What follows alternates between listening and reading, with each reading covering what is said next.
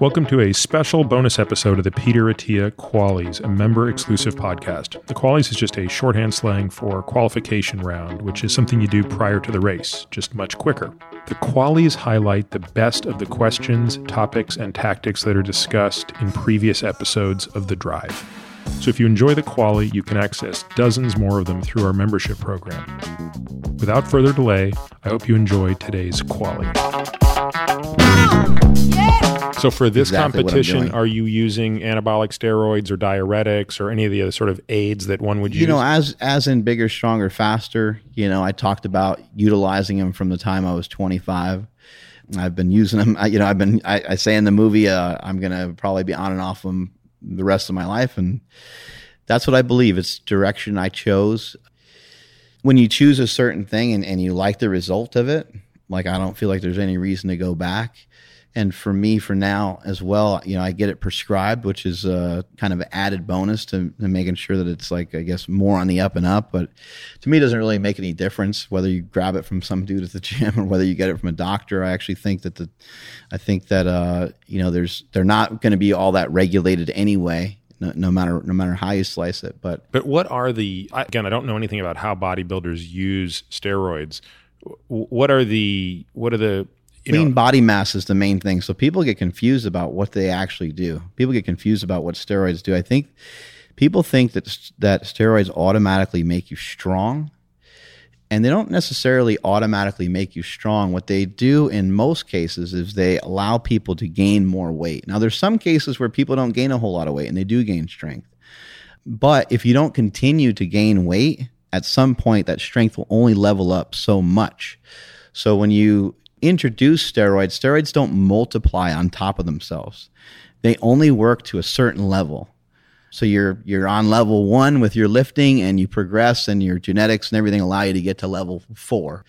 You take steroids and maybe over a period of time you get to like level 6, but you're still not going to be able to get to level 8, 9 or 10 where these guys like Jay Cutler and some of these mammoth people are because of their genetics, because of their environment as children, because of X, Y, and Z. You're probably just never going to be able to level up to their potential. But which is an important distinction because I think a lot of people Your look- starting point, as we yeah, well, a lot of people look at you know let's just pick Phil Heath because he's the best in the world today, and you're they're just going to think it's all drugs. it's all drugs, but I don't think people understand like I could inject a human being with every anabolic steroid. Period. Be- Like, let's get the world's supply of anabolic steroids and inject it into me. yeah, I couldn't look one tenth of what that guy looks like. right. And the best coaching and the best whatever. It's people like to make things easy and simplify it, and they can't come close to Phil Heath. They can't even you know come close even with a ton of drugs. So they just want to say, oh, it's just steroids. It's not. It's not like oh, this guy works harder. This guy's better. And I do think that steroids cloud the sport. I do.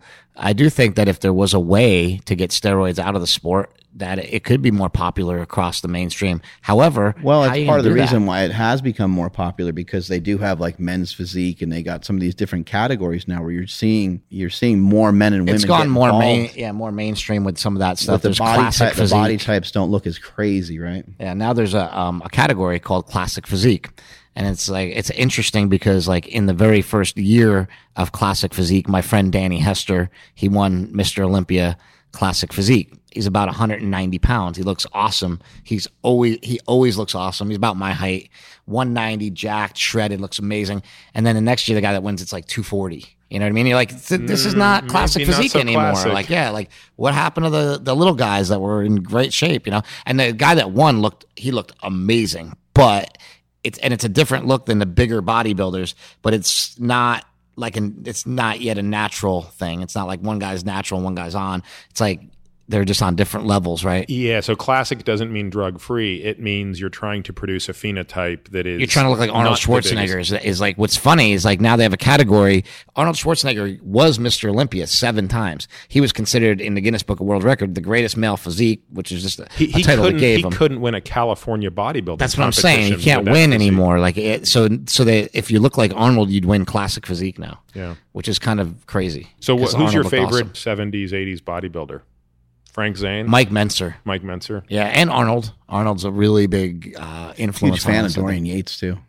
You know, we blood and guts. A lot of that was Mike. well, he Mens- was Mike he was later, stuff. right? Um, 90s. Oh yeah, and, yeah, and, and yeah. Mentzer and Yates actually have quite a bit in common Yeah. Well, philosophically. they they don't trained they? they? trained together too, and um, I trained with Mike Mentzer when I first came out here. When I moved out here in '93, like you see people at the gym, and you're a meathead. Uh, first thing I did was like, I'm training with Mike Mentzer. You know, I don't care. Hmm. He blew out my knee because he had me do these crazy squats on the squat machine, and it messed up my knee for like six months. But it's I still had got to train with him, that which was cool. But at the time I got to train with him, I showed up at the gym, and he was outside smoking a cigarette, and he was all fat. And it was just like, oh, this is Mike Mentzer now. This is what he is, you know. And it's like, you know, you, a lot of times in life, especially me, I've met all my heroes, and pretty much everybody's let me down. So it's just the, the way life is, I guess. Have you So, ever met a hero that where they exceeded your expectation?